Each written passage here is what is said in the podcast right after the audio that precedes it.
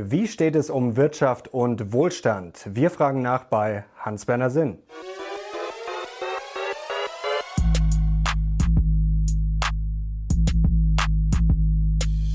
Servus Leute und herzlich willkommen in einem brandneuen Video der Mission Money. Wir sind heute back mit dem Wirtschaftsexperten schlechthin. Er war von 1999 bis 2016 Präsident des berühmten IFO-Instituts und gilt seit langem als einer der einflussreichsten Ökonomen des Landes. Herzlich willkommen, Hans-Werner Sinn.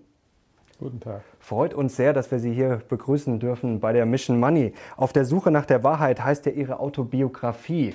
Jetzt würde mich interessieren, welcher Wahrheit sind Sie denn gerade auf der Spur?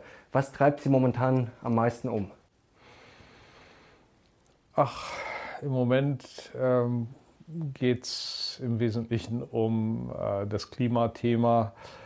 Äh, das ist ja ein Thema, das mich schon lange beschäftigt hat, aber dadurch, dass das wieder aufgewallt ist im Sommer durch Greta, äh, mhm. kommen neue Fragen auf, auch aus der Bevölkerung und äh, damit beschäftige ich mich.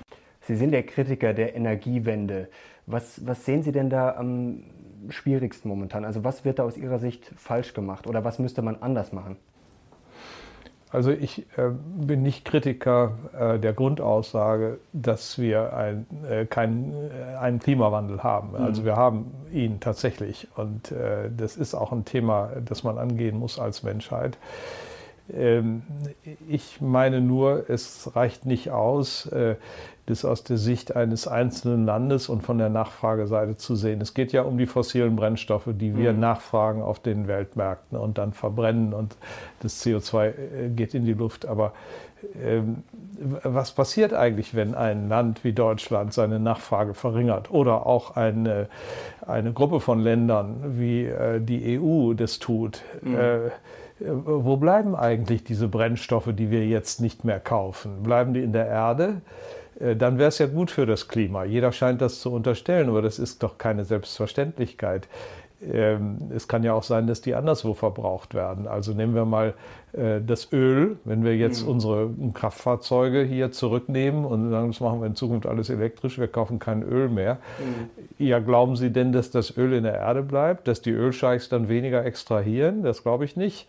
Äh, die werden genauso viel extrahieren wie vorher auch und äh, stattdessen das Öl anderswo hinliefern auf der Welt. Da gibt es große Bereiche, wo das äh, gerne aufgenommen wird. Im Übrigen ist es ja auch gar nicht klar, ähm, wie die Ölscheichs dann auf Preissignale reagieren. Wenn Europa die Nachfrage einschränkt nach Öl, ja, dann äh, senkt sich ja der Weltmarktpreis mhm. für Rohöl.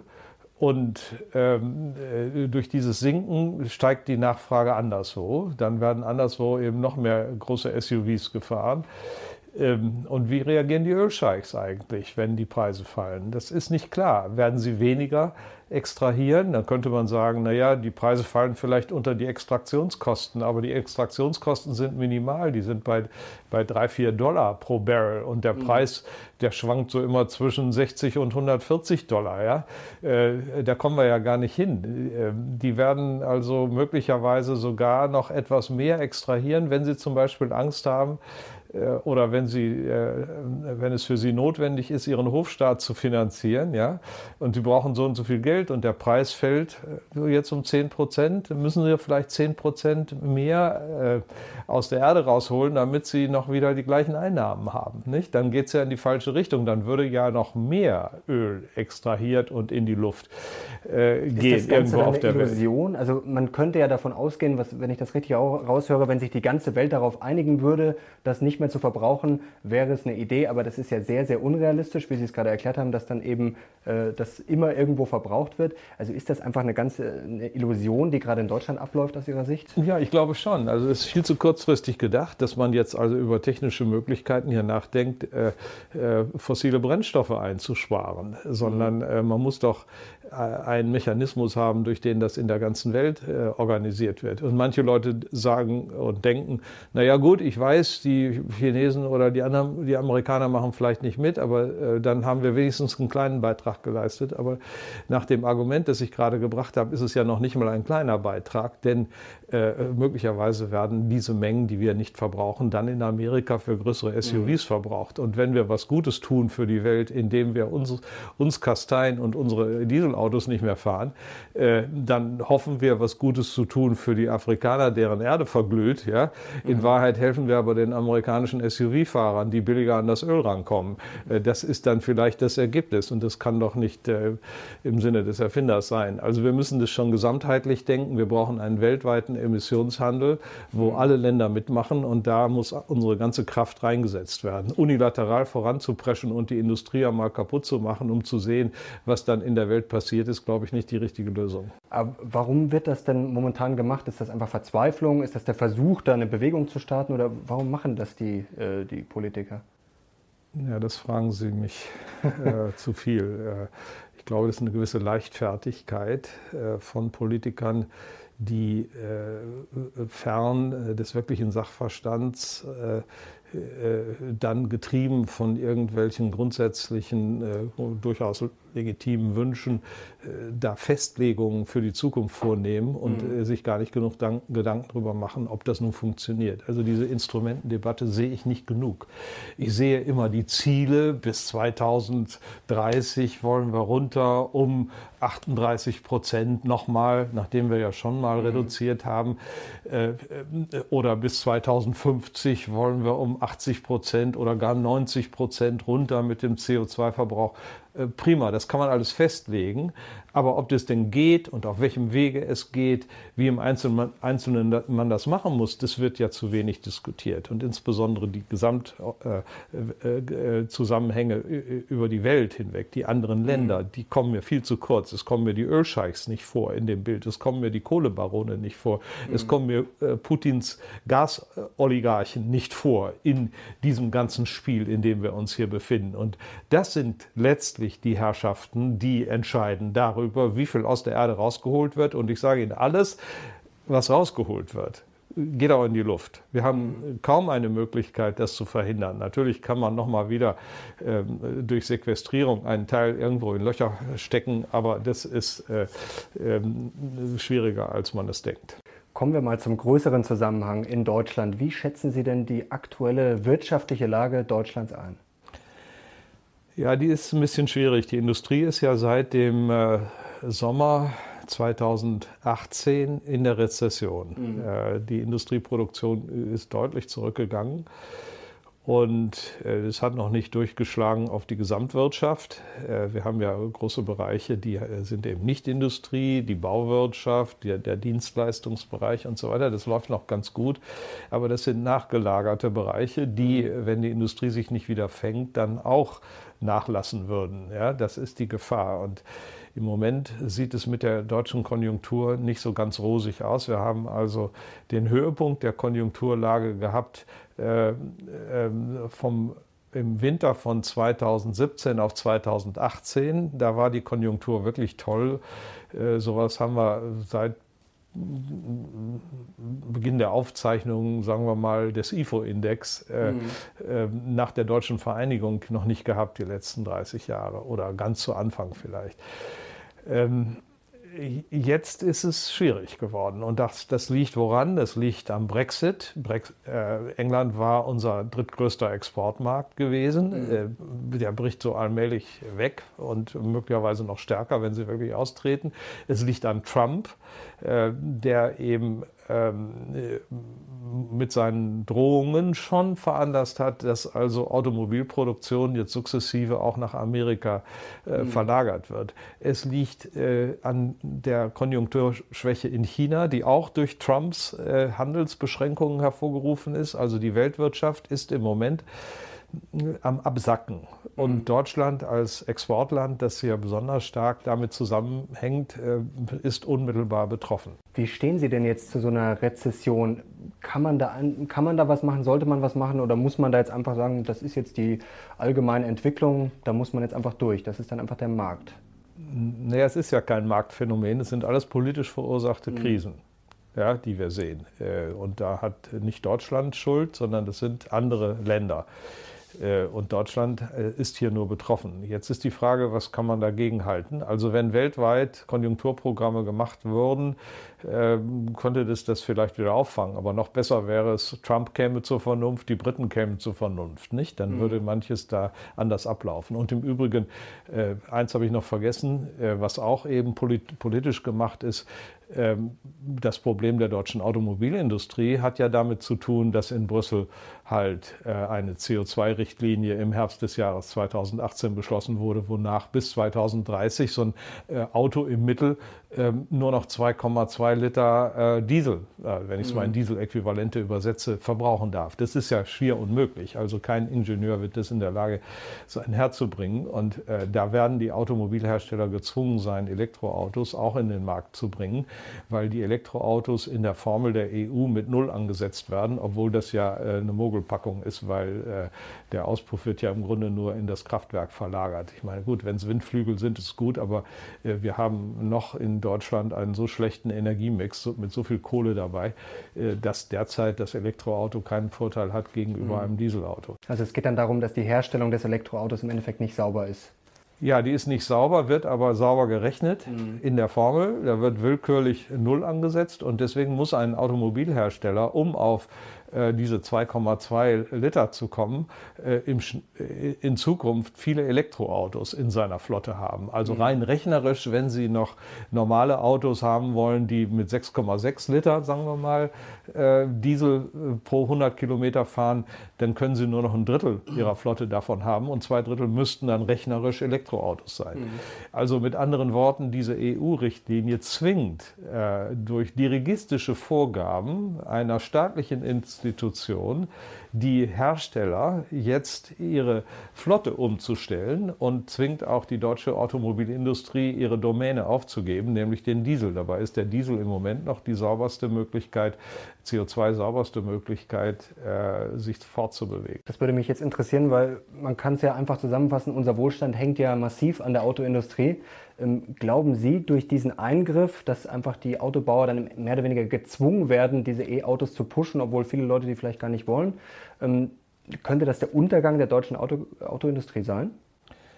Also es äh, belastet die Automobilindustrie sehr stark. Äh, mhm. Große Hersteller äh, versuchen da durchzukommen, indem sie in ihre Autos neben den Verbrenner auch noch einen Elektromotor mit einer kleinen Batterie einbauen. Dann können sie den Testzyklus mit der kleinen Batterie bestehen und im Normalbetrieb fährt man dann weiter mit dem Verbrenner.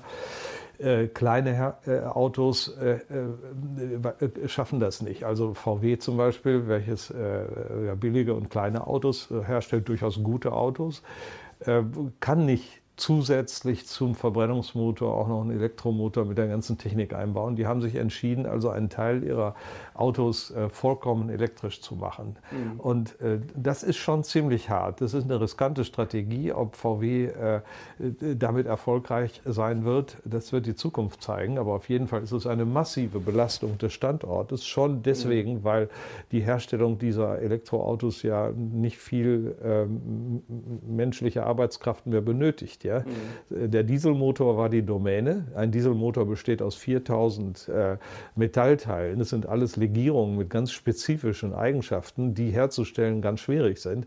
Das beherrschen äh, nur wenige Länder, eigentlich keiner so gut wie Deutschland. Das war eine absolute Nische und äh, Stärke der deutschen Industrie. Und die ist jetzt durch politischen Entscheid kaputt gemacht worden. Ich glaube nicht, dass das umweltökonomische Gründe waren, sondern es ist nackte und harte Industriepolitik, die hier von der EU betrieben wurde. Äh, man hat sich nur ein grünes Mäntelchen umgehängt, damit das besser verkauft werden kann. In Wahrheit ging es darum, jetzt beim Wettbewerb um den äh, europäischen Automarkt äh, wieder gleiche Startbedingungen herzustellen. Nicht? Mhm. Ihr lasst mal euren Diesel weg. Ihr habt euch sowieso moralisch diskreditiert durch die Schummeleien von Volkswagen. Das ist mhm. ja so. Und jetzt starten wir mal durch. Jetzt machen wir es ganz neu und wir fangen mit den Elektro Autos wieder an und da dürft ihr euch bitte hinten anstellen und dann sehen wir mal, wer nach vorne kommt. Das ist die Devise. Und das ist leider nicht in Ordnung. Und warum weil, hat Deutschland da mitgemacht? Ja, das fragt man sich. Äh, warum also diese Svenja Schulze, unsere zuständige Ministerin, da hingegangen ist und schon also so äh, Zugeständnisse gemacht hat. Äh, ich verstehe das überhaupt nicht. Ich weiß auch nicht, was, ob sie wusste, was sie tat. Mhm. Kommen wir zu einem anderen Thema, was auch unseren Wohlstand massiv beeinflusst, EZB und das Thema Schulden. Wie würden Sie denn kurz zusammengefasst die Ära von Mario Draghi beschreiben? Also die EZB war ursprünglich mal eine Zentralbank, die Geldpolitik gemacht hat. Und das heißt, äh, sie druckt Geld und gibt es kurzfristig, verleiht das kurzfristig an die Banken. Einen Tag oder auch mal eine Woche mhm. zu einem äh, Zins, der marktgerecht ist und äh, versehen äh, mit, mit Sicherheiten. Das heißt, sie gibt das Geld nur, wenn die Banken gute Sicherheiten zur Verfügung stellen. So, das war Geldpolitik. Da war also, ähm, es ging darum, die Liquidität für die Wirtschaft zur Verfügung zu stellen. Mhm. Äh, zur Zeit von Mario Draghi wurde aus dieser Geldpolitik eine Rettungspolitik. Man hat also die äh, äh, Fähigkeit der Zentralbank, mit der Druckerpresse jetzt Kredite zur Verfügung zu stellen, genutzt, um marode Banken und Staaten zu retten. Äh, durch ein Sammelsurium von Einzelmaßnahmen, äh, welche im Endeffekt darauf hinausliefen, äh, dass äh, Staatspapiere äh, plötzlich wieder als wertvoll angesehen wurden. Die stiegen im Kurs mhm. und die Zinsen, zu denen sich Staaten verschulden konnten, gingen deswegen runter. Zinsen und Kurs gehen ja immer gegenläufig.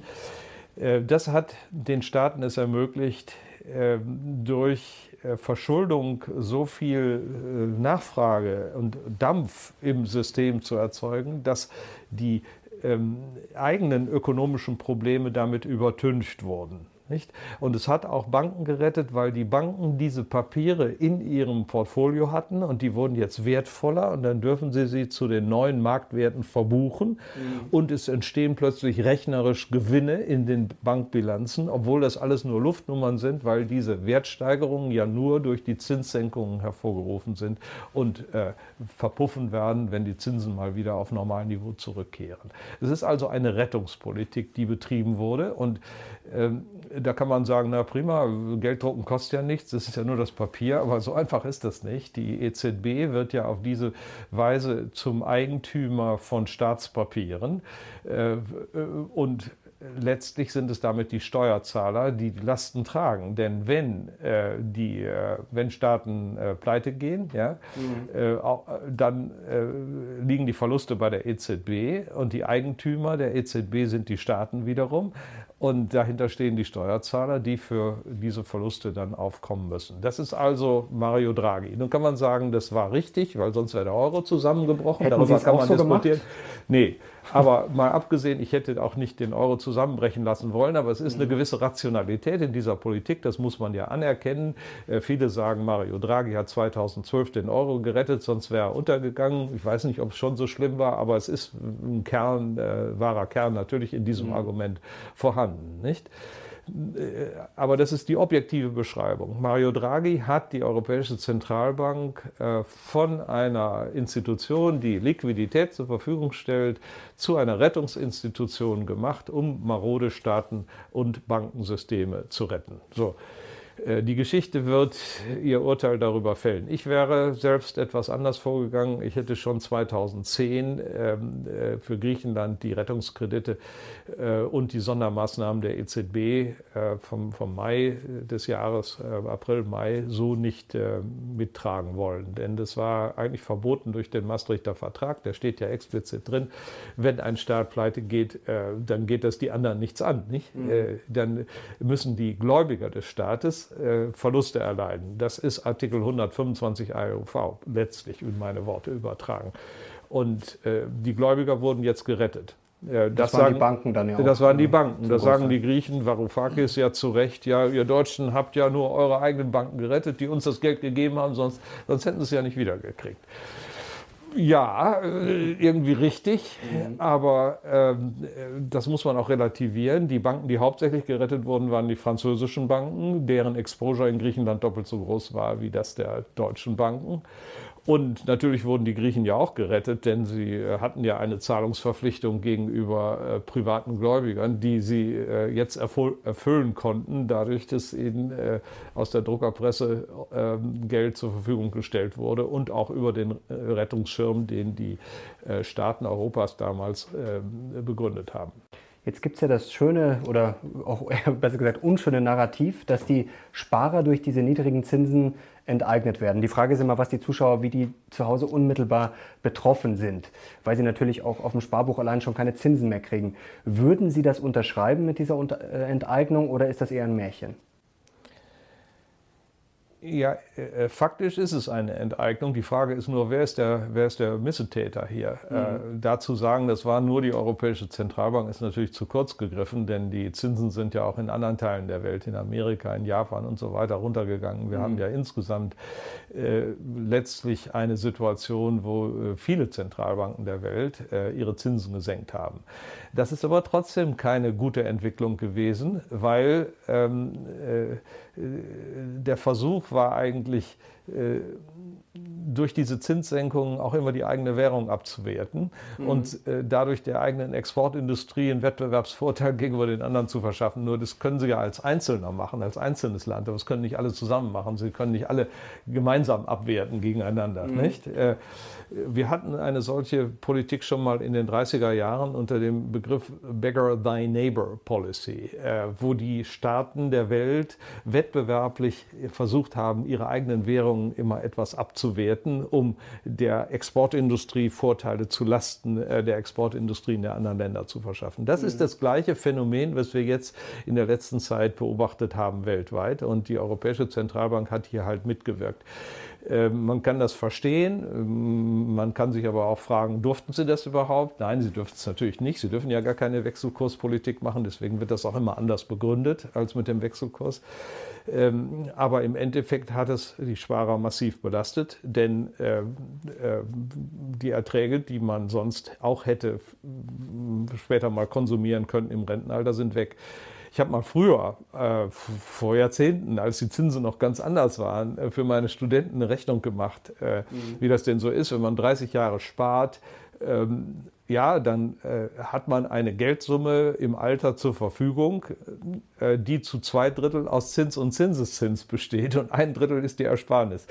Dieser Zins- und Zinseszinseffekt ist jetzt weg. Sie haben jetzt äh, bestenfalls noch äh, das wirkliche Geld, was Sie zur Verfügung mhm. gestellt, was Sie, was Sie gespart haben. Und auch das ist gefährdet, weil wir ja in den Bereich der negativen Zinsen reinkommen, sodass, sodass sogar dieser Sockelblock, das Drittel, was da noch übrig ist, äh, möglicherweise schrumpft. Jetzt gibt es äh, Kollegen wie, den, äh, wie Marcel Fratscher, die behaupten dann aber real sei das gar nicht so schlimm. Früher waren die Zinsen natürlich viel höher, aber die Inflation sei dann auch viel, viel höher gewesen. Was sagen Sie dazu? Ja, ja, das ist richtig, das Argument. Aber trotzdem sind die Zinsen auch real heute niedrig. Ja, das mhm. ist nun mal so. Jetzt ist die Frage, was sehr viele Leute umtreibt, ähm, die haben sehr viele Fragen gestellt. Wie geht das denn weiter? Die Zinsen sind ja schon negativ, aber Andreas Baumgartner äh, will wissen, wie tief können Zinsen eigentlich ins Negative fallen? Also die Frage ist, können das auch minus zwei, minus drei, minus vier Prozent werden? Also ist das theoretisch möglich und was würde dann passieren?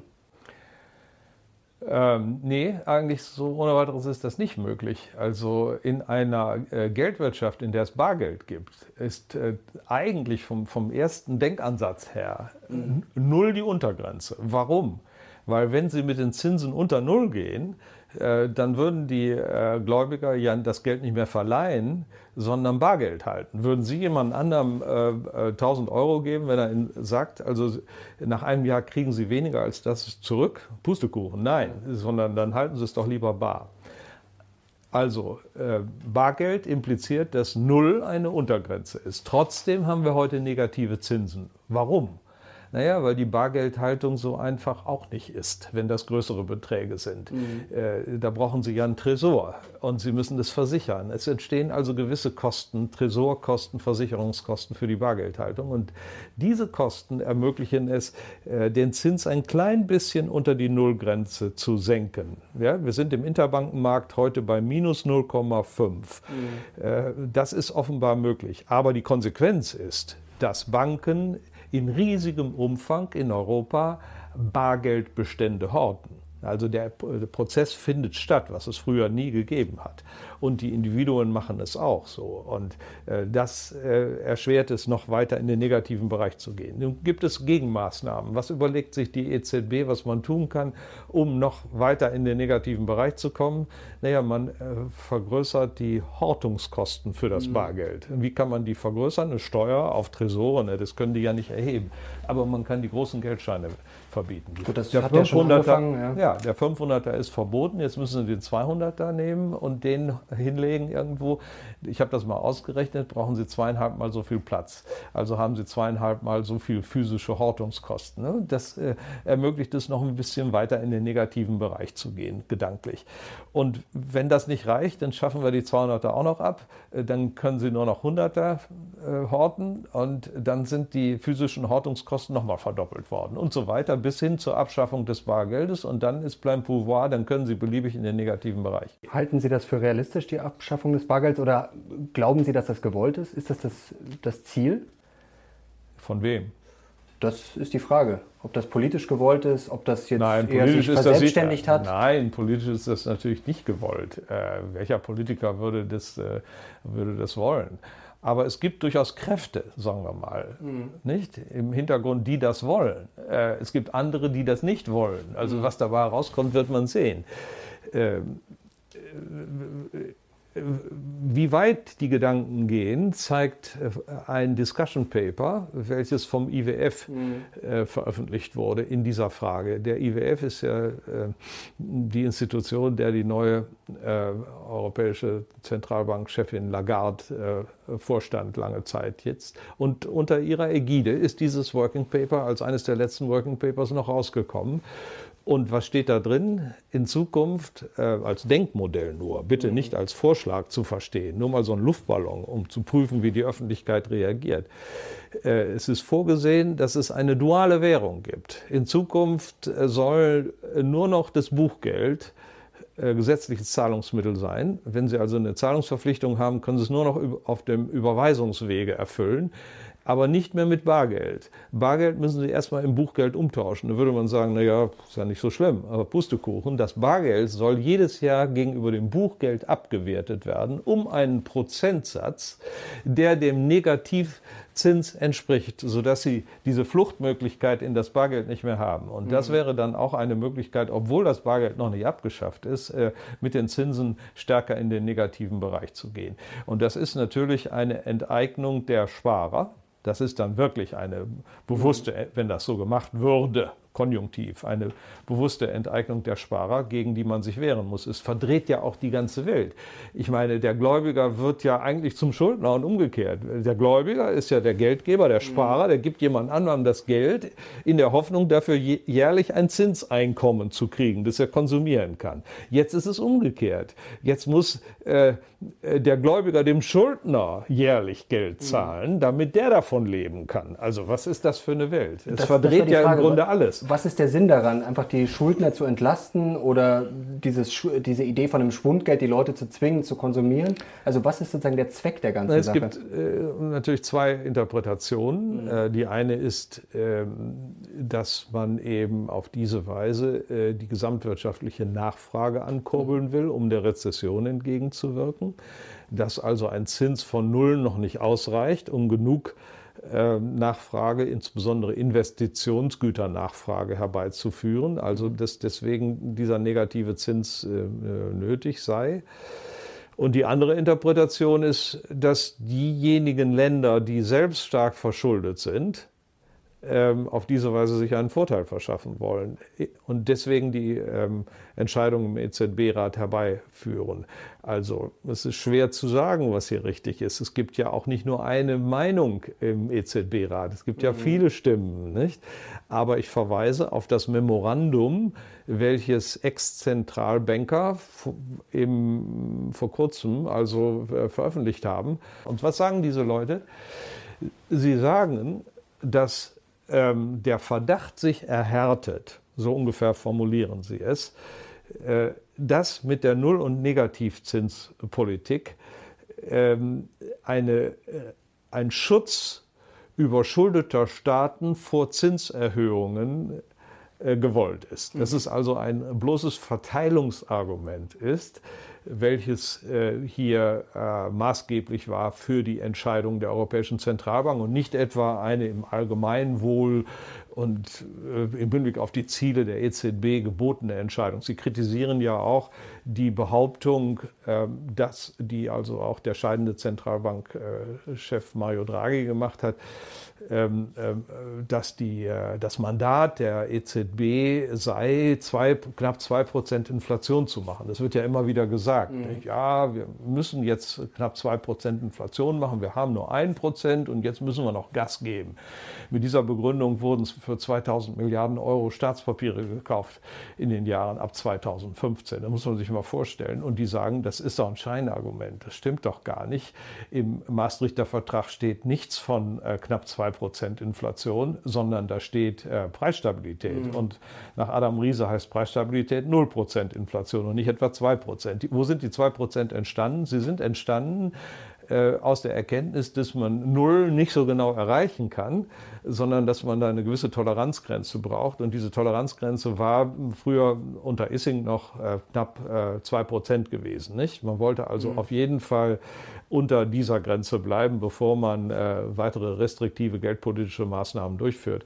Und aus dieser noch tolerablen Obergrenze von zwei Prozent ist äh, durch semantische Umdeutung im Laufe der Zeit eine Zielgröße geworden. In dem Sinne, dass wenn man drunter ist, dass man Gas geben muss, um dahin zu kommen. Nicht? Also das ist irgendwie hirnrissig, weil das ist nicht gedeckt durch die Verträge und weil die, die Maßnahme, dass man dann also für 2000 Milliarden Euro Staatspapiere kauft, auch gar nicht äh, damit begründbar ist. Denn wie würde sie denn wirken? Sie würde ja im Wesentlichen dadurch wirken, dass die Staaten, dadurch, dass sie sich günstiger jetzt äh, verschulden können, weil sie einen Abnehmer haben für ihre Papiere, äh, dann da, das mehr tun, um äh, also auch die Wirtschaft in Schwung zu bringen durch höhere Löhne für Staatsbedienstete, höhere Renten, höhere höhere Staatsausgaben und so weiter. Aber das dürfen sie ja nicht. Wir haben ja die, den Stabilitäts- und Wachstumspakt und den Fiskalpakt des Jahres 2012, äh, die harte Schuldengrenzen eigentlich bedeuten sollen. Mhm. Also die, äh, die, wenn diese Maßnahme der EZB wirken würde über die Zinsverbilligung für die Staaten, dann müssten sich die Staaten mehr verschulden, aber das dürfen sie nicht. Die EZB hat also nicht nur eine, eine komische und durch den Maastrichter Vertrag überhaupt nicht gedeckte Inflations äh, ähm, äh, Orientierung hier hineingebracht, sondern hat eben äh, zusätzlich ähm, ein, ein, ein Wirkungsmechanismus in Gang gesetzt oder implizit benutzt, den sie ja gar nicht benutzen darf, weil die Wirtschaftspolitik explizit gesagt hat, wir wollen nicht, dass die Staaten sich verschulden. Das ist mhm. ja durch die Parlamente beschlossen worden und die EZB muss ja die Politik der Parlamente unterstützen. Sie darf ja nicht einfach was anderes machen. Aber die Schulden steigen ja trotzdem weltweit schon seit Jahren. Was ist denn daran so gefährlich aus Ihrer Sicht? Ja, es ist ja richtig, dass der Staat Konjunkturpolitik macht. Das heißt also, wenn eine Wirtschaft absackt, dann kann der Staat sich verschulden, mhm. um ähm, dadurch Dampf in das System zu bringen. Ja, dann läuft es wieder. Also die, diese Instabilität des Konjunkturzyklus kann man äh, bekämpfen. Aber äh, was sicherlich nicht richtig ist, wenn man dauerhaft immer mehr sich verschuldet, weil das ja bedeutet, dass die zukünftigen Generationen die Zeche zahlen müssen. Und für ein Land wie Deutschland ist das ja extrem gefährlich. Bedenken Sie, dass wir ein großes demografisches Problem haben. Die Babyboomer, die um mhm. das Jahr 1964 geboren sind, die sind, äh, die sind jetzt 55 Jahre und die wollen in zehn Jahren eine Rente von Kindern, die sie nicht haben. Das wird also sowieso ganz schwierig für den Staat. Nicht? Und diesen wenigen äh, nachfolgenden Menschen, ja, zum Beispiel Ihnen, äh, mhm. die dann im Arbeitsleben stehen, die Last ähm, äh, aufzubürden, ist, ähm, ist, äh, ist, ist schon mal nicht in Ordnung, weil es zu, die ist sowieso sehr hoch. Und dann noch eine Zusatzlast zu machen durch Verschuldung, ist überhaupt nicht zu rechtfertigen. Wir müssen der zukünftigen Generation eine intakte Infrastruktur übergeben. Da ist viel zu machen, sicherlich. Und zusätzlich aber wenig Schulden. Wir dürfen sie nicht mit Schulden belasten. Das ist nicht zumutbar angesichts der demografischen Verwerfung. Thema Infrastruktur. Jetzt haben Sie es gerade schon angedeutet, dass die Staaten sich teilweise gar nicht verschulden dürfen. Es gibt ja zum Beispiel auch das Thema Schuldenbremse, schwarze Null. Wie stehen Sie denn dazu? Also wäre es nicht sinnvoller, wenn die ganze Welt gefühlt Schulden macht, dass man nicht massiv jetzt zum Beispiel in Deutschland diese Bonität nutzen würde, die wir ja noch haben, die gute, und einfach massiv in künstliche Intelligenz, in Infrastruktur, alles, was eben sinnvoll erscheint, dass man da mehr Geld ausgibt? Oder sagen Sie, das wäre genau der falsche Weg? Ich bin sehr dafür, da zu investieren in künstliche mhm. Intelligenz, Infrastruktur, da liegt es im Argen, da müssen wir vieles machen. Aber gar keine Frage. Die Frage ist, wo kommen die Mittel her? Mhm. Genau, das ist die äh, Frage. Nehmen wir sie von den zukünftigen mhm. Generationen, die sowieso schon belastet sind, weil da so, viel, so viele Alte zu finanzieren sind, oder nehmen wir sie jetzt aus dem aktuellen Konsum heraus? Und ich bin strikt dafür, dass wir Letzteres machen. Äh, denn bedenken Sie, äh, die jetzt 50-Jährigen, ja, ja, die, die, die das Land tragen, ja, weil sie so viele sind, mhm. äh, denen geht es aber auch sehr, sehr gut. Und zwar ungewöhnlich gut im Generationenzusammenhang aus zwei Gründen. Erstens haben sie wenige Kinder zu ernähren, viel weniger Kinder, als das früher üblich war. Mhm. Ne? Die, die, Geburtenrate ist ja pro Ehepaar jetzt nur noch also pro, pro Frau nur noch 1,3, 1,35. Nicht? Die müsste 2,08 sein, um die Bevölkerung äh, stationär konstant zu halten. Ne? Mhm. Da haben die also schon mal einen Vorteil. Kinder, die nicht da sind, muss man nicht ernähren. Hm? Ganz einfach. Und der zweite Vorteil ist, sie haben auch noch wenig Rentenlasten. Da denkt man, wie? Wenig Rentenlasten. Ich zahle doch schon so viel in die Rentenversicherung rein. Ja, aber äh, die, diese Rentenbeiträge, die ja nicht gespart werden vom Staat, sondern an die jetzt Alten ausgeschüttet werden, also an die Generation der Eltern, mhm. äh, die sind relativ niedrig, weil die im Arbeitsleben Stehenden sich diese Lasten noch mit relativ viel Geschwistern teilen können. Ein Aspekt, an den ganz wenig Leute denken. Mhm. Denn die Alten, die jetzigen Rentner, die hatten ja noch eine hohe Geburtenrate. Die haben ja noch viele Kinder in die Welt gesetzt, verstehen Sie? Und das ist im Übergang äh, von einer Situation mit einer hohen Geburtenrate zu einer niedrigen Rate, die überhaupt nicht durchhaltbar ist auf die Dauer, jetzt eine historische Sondersituation, wo einmal eine Gesellschaft in Saus und Braus lebt. Ja? Mhm. Und der ist es durchaus zuzumuten, jetzt die Lasten zu tragen für die Infrastruktur und nicht das äh, auf ihre wenigen Kinder zu verlagern. Mhm. Was mich nur interessieren würde, man lernt ja eigentlich grundsätzlich im Grundstudium teilweise schon ganz einfach, wenn die Zinsen sinken, dann müsste eigentlich die Inflation anziehen, also theoretisch. Sie haben es ja vorher gesagt, die EZB versucht das dann hochzutreiben, aber warum funktioniert das denn eigentlich nicht? Also theoretisch müssten wir doch eigentlich schon eine extreme Inflation haben. Also klar, bei den Vermögenswerten, Immobilien, Aktien hat man das gesehen, aber warum ist die Inflation trotzdem eigentlich kaum da? Das, ist, äh, das liegt an einem Phänomen, das die Ökonomen Liquiditätsfalle nennen. Mhm, okay. Das hat äh, damit zu tun, dass ähm, bei einem Zins von Null eigentlich gar kein Unterschied mehr zwischen einer verzinslichen Anlage und Bargeld ist. Hm? Bargeld bringt auch einen Zins von Null. Und äh, damit wird es eigentlich fast gleich. Ob Sie ein Staatspapier haben von 0% mhm. oder Bargeld halten von 0% für Ihre Vermögensanlage, ist beides äquivalent. Und ähm, wenn Sie jetzt ähm, dieses viele Geld in Umlauf bringen, indem Sie äh, Staatspapiere gegen Geld austauschen. Das macht nämlich die EZB. Das heißt, sie kauft die Staatspapiere vom Markt mhm. und bezahlt sie mit der Druckerpresse. Sie tauscht also im Portfolio des, äh, der Individuen einfach nur diese zwei äh, Papierformen aus, die beide null Zins tragen mhm. und beide irgendwie vom, von staatlichen Instanzen ausgegeben sind. Also einmal das Staatspapier und einmal der Geldschein. Ja? Was, welche Wirkung sollen das haben? Das hat keine Wirkung mehr, weil es keinen Zinseffekt mehr hat. Also das ist das Thema Liquiditätsfalle. In der äh, sind wir offenkundig in Europa. Äh, die Japaner sind da schon lange drin.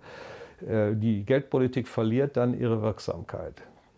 Kommen wir zum nächsten Thema. Euro. Also im positiven wie im negativen Sinne. Also das heißt, es ist ja auch irgendwie positiv, dass die Inflation nicht durch die Decke eben, geht. Ja. Eben, ja. Okay, aber es bringt unterm Strich dann auch nicht mehr wirklich ja, was. Nee, es führt dann nur zur Vergemeinschaftung der Staatsschulden. Mhm. Äh, Denn das Geld ist ja in Gemeinschaftshaftung. Die, die Papiere, für die die einzelnen Staaten noch aufkommen mussten, ist jetzt bei einer europäischen staatlichen Institution. Gut, hat man versucht, Schutzvorkehrungen einzubauen, dass dann nicht jeder für jeden haftet, aber im Endeffekt läuft es doch darauf hinaus. Da sind wir eigentlich genau beim Thema schon bei Euro und äh, Europa. Also in den Schlagzeilen dominiert die Euro-Krise jetzt nicht mehr so wie jetzt vor ein paar Jahren, aber hat sich eigentlich irgendwas gebessert in den letzten fünf bis zehn Jahren?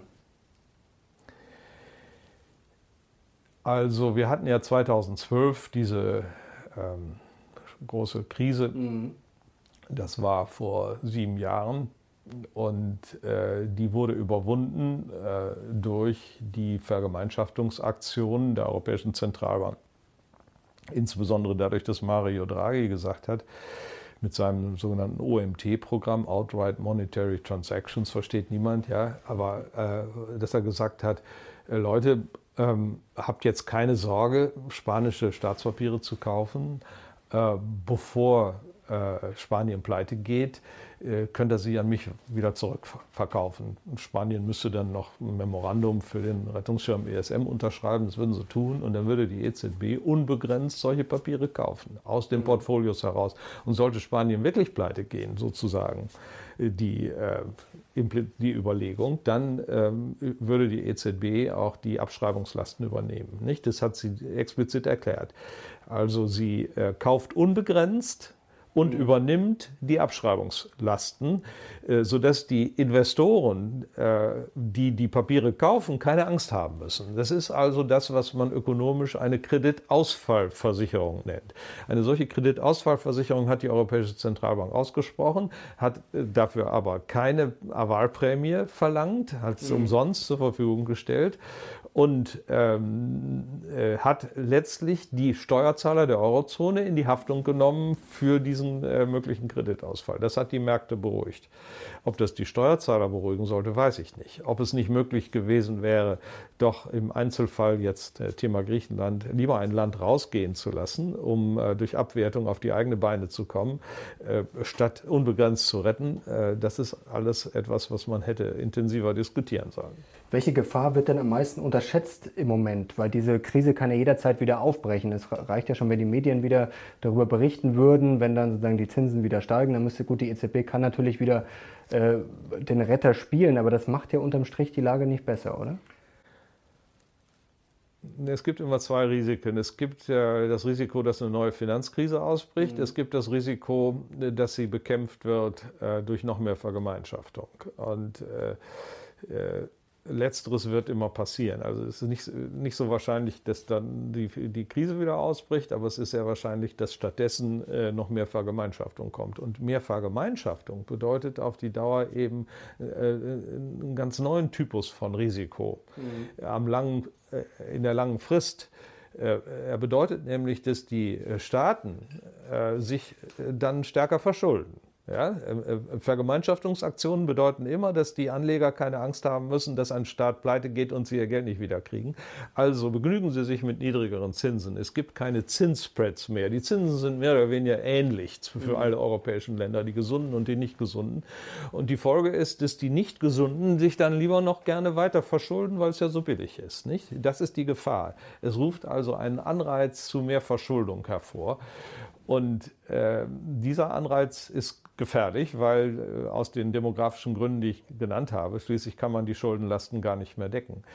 Ich äh, verweise hier mal auf ein Beispiel aus der amerikanischen Geschichte, um äh, zu verdeutlichen, wie groß auch die Gefahren einer Schuldenvergemeinschaftung sind. Alexander Hamilton, der erste Finanzminister, den die Amerikaner hatten, also nachdem sie ihren Staat da unabhängig gemacht hatten von den Briten, hat 1791 äh, die Schulden der Einzelstaaten äh, quasi sozialisiert, indem er äh, gesagt hat, ja, das ist jetzt, äh, sind Schulden, die haben auch mit dem Krieg gegen die Engländer zu tun, wir machen sie zu Bundesschulden. Mhm. Hm? Ähm, heben das auf die höhere Ebene des Bundes und alle sind gemeinschaftlich verantwortlich dafür. Äh, dann gab es eine zweite Runde der Schuldensozialisierung 1813 im Zweiten Krieg gegen die Briten. Äh, und die Staaten dachten sich dann, ach, wenn man sich verschuldet, so schlimm ist das ja nicht. Äh, man kann ja die Schulden äh, zu Bundesschulden machen und haben sich sehr stark verschuldet. Und auch die Anleger dachten, na ja, also ich muss jetzt nicht mehr Sorgen machen, dass der Einzelstaat das vielleicht nicht zurückzahlen kann. Letztlich habe ich einen Anspruch gegen Washington. Ne? Mhm. Und so kam eine Verschuldungslawine zustande ja, weil dieser Zinsmechanismus außer Kraft gesetzt war. Mhm. Das war anfangs sehr schön, weil äh, plötzlich Geld da war, um Straßen, Brücken, Kanäle zu bauen. Die Bauarbeiter hatten äh, zu tun, also die Wirtschaft blühte auf und Infrastruktur wurde gebaut und alles schien prima zu sein. Nur es war ungesund, es entwickelte sich eine Blase mit überzogenen Preissteigerungen und äh, Investitionen in Projekte, die gar nicht rentabel waren. 1835 äh, platzte diese Blase. Und in den nachfolgenden Jahren bis 1942 sind damals ähm, neun von seinerzeit äh, 29 Staaten und Territorien, die es gab, formal in den Konkurs gegangen. Und die anderen, die jetzt vielleicht über den Bund, über Washington hätten mitretten können, waren gar nicht in der Lage, das zu tun, weil sie auch angeschlagen waren. Also es gab eine gewaltige Schuldenkrise äh, nichts als Hass und Streit ist entstanden. Hamilton dachte noch, man muss diese Verschuldung machen, um äh, ähm, alles zusammenzukitten. Er sprach vom Zement, den die, äh, den die äh, Vergemeinschaftungsaktion sein würde. Mhm. Und es erwies sich aber als Sprengstoff nachher. Äh, die Amerikaner kamen nicht zur Ruhe. Es gab auch viele andere Spannungen, die Spannungen bezüglich der Sklavenfrage, nicht? Sie wissen, die, die, die, die Nordstaaten wollten an die billigen Arbeitskräfte im Süden heran und wollten die freisetzen, damit sie sie auch kriegen würden und damit die Konkurrenz aus dem Süden nicht mehr so groß sein würde. Ja, diese Spannungen um die Sklavenfrage waren da und aber die, auch die Spannungen aus der ungelösten Schuldenfrage waren da und entluden sich 1900, ach, 1861 im Sezessionskrieg. Mhm. Nicht? Äh, erst aus den Erfahrungen dieses ganzen Kladderadatschs, der entstanden war durch die Schuldensozialisierung, haben die Amerikaner dann ihr Regime gekriegt, das bis zum heutigen Tage Bestand hat und dem amerikanischen Föderalismus Stabilität gab, dass nämlich es keine Schuldensozialisierung gibt. Ein Staat steht nicht für den anderen ein. Ja? Wenn einer sich überschuldet, müssen die Gläubiger dieses Staates selber im Zweifel ähm, Verluste hinnehmen oder der Staat muss den Gürtel enger schnellen, äh, schnallen. Es gibt keine Hilfe aus Washington für überschuldete Staaten. Es gibt auch keine, äh, also keine fiskalische Hilfe vom Staat. Es gibt auch keine Hilfe, indem die amerikanische Zentralbank jetzt herkäme, um die äh, Staatspapiere der Einzelstaaten zu kaufen. Das gibt es alles in Amerika nicht. Aber in Europa gibt es das halt in riesigem Umfang, obwohl wir noch gar nicht äh, ein Ausmaß von gemeinsamer Staatlichkeit entwickelt haben wie die Amerikaner. Jetzt ist die Frage, was das für unser Geld bedeutet. Jetzt stecken wir in diesem Schlamassel schon drin, da kommt man jetzt über Nacht nicht raus. Jetzt ist die Frage erstens, wie viel Geld steht jetzt eigentlich für den deutschen Steuerzahler da im Feuer? Stichwort Targetsalden. Und die Frage ist auch, wie man aus diesem Problem rauskommt. Also Sie sind ja ein äh, Befürworter davon, dass Staaten auch austreten sollen, wenn sie das wollen. Aber jetzt läuft ja das Spielchen oft so, äh, dass natürlich die Italiener zum Beispiel wissen, dass sie immer ein bisschen Druck machen können, immer ein bisschen spielen damit nach dem Motto, wir gehen raus und dann wären ja theoretisch die ganzen Forderungen müssten ja wahrscheinlich abgeschrieben werden. Das heißt, das will Deutschland ja auf, natürlich auch wieder nicht. Also wie kommen wir aus diesem Katz-und-Maus-Spiel raus und wie viel Geld steht aus Ihrer Sicht äh, da genau im Feuer? Na gut, es ist äh, diese äh, impliziten und expliziten äh, Vergemeinschaftungsaktionen in der Eurozone äh, bedeuten natürlich ein Drohpotenzial äh, gegenüber den noch gesunden Ländern der Eurozone. Mhm. Äh, wenn ihr uns nicht helft, dann seid ihr eure Forderungen los mhm. und deswegen greift doch lieber äh, frühzeitig in die Tasche. Das ist so ein bisschen das Problem und ich glaube, das ist auch wirklich ein demokratisches Problem, weil die Entscheidungen, die zu diesen Vergemeinschaftungsaktionen geführt haben, ja im Wesentlichen vom EZB-Rat getroffen wurden. Das ist ein Gremium, wo Malta und äh, Zypern zusammen so viel zu sagen haben wie Deutschland und Frankreich zusammen, nicht? Mhm. Äh, diese Asymmetrie und äh, in, der, in den Gewichten der Stimmrechte und auch ähm, ähm, die, die Möglichkeit mit einfacher Mehrheit zu entscheiden und so weiter, äh, haben das Ganze doch sehr demokratiefern äh, gestaltet. Wir haben ja auch selbst gewollt als Deutsche, dass die EZB mit Unabhängigkeit ausgestattet ist, aber diese Unabhängigkeit gibt doch jetzt quasi diktatorische Vollmachten, die nicht mehr unterwegs einer demokratischen Kontrolle äh, unterworfen sind. Das ist ähm, problematisch. Gut, aber Sie haben sehr viel angesprochen in Ihrer Frage. Sie kamen auch auf die Targetsalden mhm. zu sprechen. Also was sind die Targetsalden? Die Targetsalden entstehen äh, durch Überweisungen. Es ist ein Maß für die Nettoüberweisung im Euroraum. Also ähm, das Land, das dann diese, dessen Notenbank diese Nettoüberweisung durchführt, vornehmlich ist das nun mal die Bundesbank, kriegt eine Forderung für die, äh, gegenüber den anderen. Und das Land, das ähm, die in Auftrag gibt, kriegt äh, eine Verbindlichkeit. Jede Überweisung ist eigentlich die Übertragung von irgendwelchen Vermögensansprüchen zwischen den beteiligten Banken. Ja? Entweder ist es ein schon vorhandenes Konto, das eine Geschäftsbank bei der Bundesbank hat, das übertragen wird, oder es entsteht ein Kreditverhältnis zwischen den zwischen den Banken, die äh, Geld untereinander überweisen. Und im Eurosystem gibt es kein gemeinsames äh, Konto, auf dem da schon was liegen würde, mhm. ja, sondern es entsteht also echt ein Kreditverhältnis. Und die Bundesbank hat hier um die 900 Milliarden Euro. Jetzt ist es ein bisschen weniger, es war mal schon mehr, 950 Milliarden und so weiter ähm, äh, akkumuliert an Forderungstiteln und äh, die äh, sind entstanden durch solche Nettoüberweisungen. Es ist also folgendes Woher gewesen. Woher kommt dieses System eigentlich? Vielleicht ganz kurze Zwischenfrage. Das muss ja mal irgendwie eingeführt worden sein. Ja, das haben die Zentralbanken ähm, eingerichtet untereinander. Ähm, da waren nicht so direkt ähm, demokratische Instanzen beteiligt. Mhm. Ja. Und man dachte auch nicht, dass da Salden auflaufen können. Also es ist ver verbirgt äh, von Teilnehmern an diesem System. Äh, Schlesinger zum Beispiel hat das ja mehrfach geschrieben, dass man nie daran dachte, dass überhaupt irgendwelche Salden entstehen können. Mhm. Das sollte nur so, so ein Puffer sein, mhm. weil man ja nicht davon ausgehen kann, dass sich diese Überweisungen in die eine und die in die andere Richtung äh, täglich ausgleichen. Nicht? Aber jetzt ist eben der Ausgleich schon lange nicht mehr gewesen und es sind hier äh, 900 Milliarden Euro an, äh, aufgelaufen. Äh, da ist dann schon was im Argen. Und sie sind eben dadurch aufgelaufen, dass ähm, nach Deutsch, äh, Deutschland über, es Überweisungen gab. Die Bundesbank musste das erfüllen, gab in, durch den Erfüllungsakt anderen Notenbanken den Kredit. Mhm. Und im Austausch sind deutsche Waren, deutsche äh, Vermögensobjekte wie Aktien, Immobilien, ganze Firmen und so weiter ins Ausland gegangen. Nicht? Äh, also da ist was Echtes, Reales, was man im Zweifel anfassen kann, weggegangen und zurückgekommen ist bloß ein Buchanspruch gegen das Eurosystem. Und sollte da irgendwie das Eurosystem platzen, dann äh, sind die Waren weg, die Güter, äh, die Vermögensobjekte sind auch weg und der Buchanspruch wird in der Luft zerplatzen.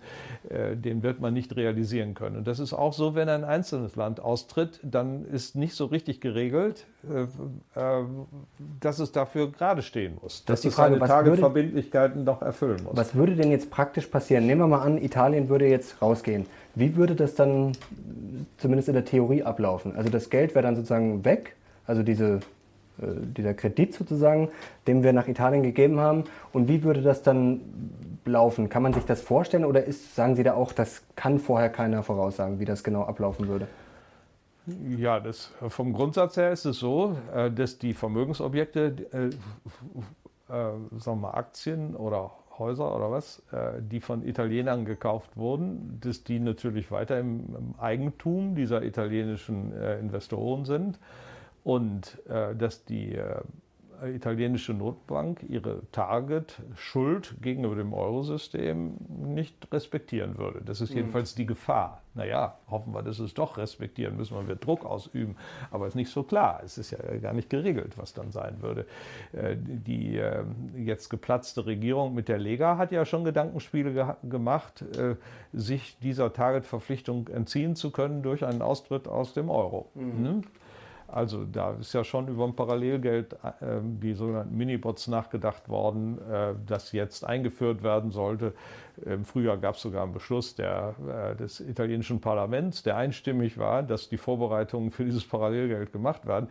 Und, und wenn es dann in Umlauf ist, könnte man raus nicht? und man würde also seine Verpflichtungen im alten Eurosystem nicht mehr, möglicherweise nicht mehr erfüllen. Das ist die klare, erklärte Absicht gewesen der Lega. Nun ist die jetzt im Moment nicht in der Regierung, aber die neue mhm. Regierung mit den Sozialdemokraten, äh, die, die hält auch nicht lange. Die ist jetzt bei den äh, Regionalwahlen schon wieder durchgefallen, sodass also die Lega am Horizont da immer noch vorhanden ist. Wir haben hier ein konkrete, eine konkrete Gefahr für die anderen europäischen Länder und das äh, trägt dazu bei, dass die sich sagen, naja, also eine Austrittslösung wo wir gemeinsam dann abschreiben müssen, die italienischen Schulden im Eurosystem, das sind so knapp 500 Milliarden Euro, mhm. kommt gar nicht in die Tüte, dann müssten wir ja das übernehmen. Deutschland würde das zwar nicht alleine tragen, sondern würde das unter den anderen Euro-Ländern, die verbleiben, anteilig nur tragen, aber mhm. wir wären immerhin mit, mit 31 Prozent dabei. Nicht? 31, äh, 30 Prozent von 500 sind äh, 150 Milliarden Euro. Das könnte die Bundesbank gar nicht stemmen. Sie hat ja gar nicht so viel Eigenkapital. Da müsste sie nach Meinung des deutschen Verfassungsgerichtes äh, rekapitalisiert werden vom Bund. Der Bund müsste zum Beispiel äh, Staatspapiere äh, ausstellen äh, als als, als Schuldtitel auf sich selber, ja, die er der Bundesbank schenkt, damit sie mhm. eben äh, kein negatives Eigenkapital mehr hat. Also das wird dann ein blöder Kladderadatsch und auf jeden Fall ist es ein echter Vermögensverlust, der damit verbunden ist und nicht nur ein eingebildeter. Jetzt gibt es Kollegen wie Peter Bofinger, die mehr oder weniger behaupten, dass mit dem Target, das ist eigentlich alles nur so eine theoretische Sache. Was würden Sie ihm denn entgegnen? Na, das sagt er ja nicht. Das sagt Bofinger nicht. Nein, nein. Also Herr Bofinger sagt nur, das müssen wir jetzt hinnehmen, das ist notwendig für die Stabilität des Systems. Den Standpunkt kann man ja vertreten. Ich bin mhm. auch nicht gegen Targetzahlen an sich. Ne? Mhm. Ich sage, also in, gewissem Umfang, lösen lassen? In, in gewissem Umfang äh, kann man diesen Puffer, das sind ja so gegenseitige Überziehungskonten, äh, durchaus äh, haben und sollte sie wohl auch haben im Eurosystem, aber nicht, und nicht beliebig. Das ist ja gar keine Obergrenze. Mhm. Ja, ich meine, so wie ist es sinnvoll, dass auch ein Individuum bei seinem Konto einen gewissen Überziehungskredit hat, aber doch nicht beliebig. Da gibt es eine Grenze. Ne? Mhm. Und äh, es gibt Überziehungszinsen, die das unattraktiv machen. Dann strengt man sich an, also aus dem Überziehungsbereich wieder rauszukommen. Das alles gibt es in Europa nicht. Es gibt keine ähm, ähm steigenden Zinsen für die Tagezahlen. Es gibt dazu zwar Zinsen, äh, die sind aber derzeit null und sogar negativ, sodass es also gar keinen Anreiz gibt, die Tagezahlen zu vermeiden.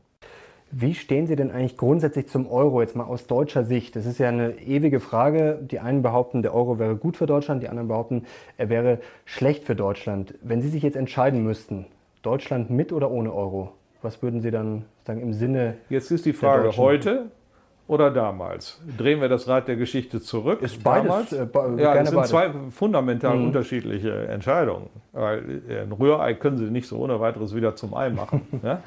Also heute würde ich sagen, nein, wir können da nicht mehr raus aus der Kiste. Wir müssen mhm. jetzt das Beste aus dem Euro machen und müssen ihn reformieren. Ich habe ja eine Diskussion mit George Soros auch gehabt, wo er Deutschland gesagt hat, lead or leave. Mhm. Äh, das ging ein paar Mal hin und her zwischen ihm und mir, ist äh, dokumentiert im Project Syndicate, wer sich dafür interessiert. Ja? Äh, und da habe ich ihm gesagt, Sie meinen ja wohl nicht lead or leave, sondern pay or leave. Ne? Mhm. Seien Sie doch ehrlich. Wir wollen nicht zahlen und wir wollen auch nicht raus, habe ich ihm gesagt. Also also das ist zu einfach. Äh, sondern wir wollen einen Euro mit härteren Budgetbeschränkungen, wo die Selbstbedienung mit der Druckerpresse nicht mehr in dem Umfang möglich ist wie in der Vergangenheit. Äh, zwar ein gemeinsames Zahlungsmittel, aber doch harte Budgetbeschränkungen. Das, äh, das wäre jetzt meine Lösung für heute. Das macht es für manche unangenehm. Dann mag es des, den einen oder anderen Staat geben, der sagt, na also so haben wir uns das nicht vorgestellt.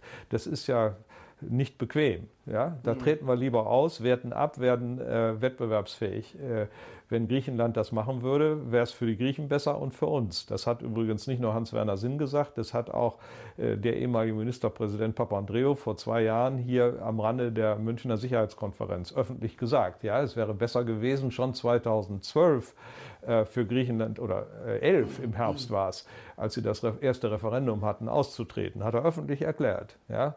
Mhm. Und es gab auch andere Griechen, die dieser Meinung waren. Also bitte, das wäre für mich die bessere Lösung, äh, zu sagen, wir haben eine atmende Währungsunion, wir haben eine Währungsunion mit äh, harten Budgetbeschränkungen, harten Regeln. Wer damit nicht zurechtkommt, wer nicht wettbewerbsfähig ist und sich nicht anders helfen kann, der muss halt wieder raus, abwerten, wettbewerbsfähig werden und dann kann er später wieder rein. Ja?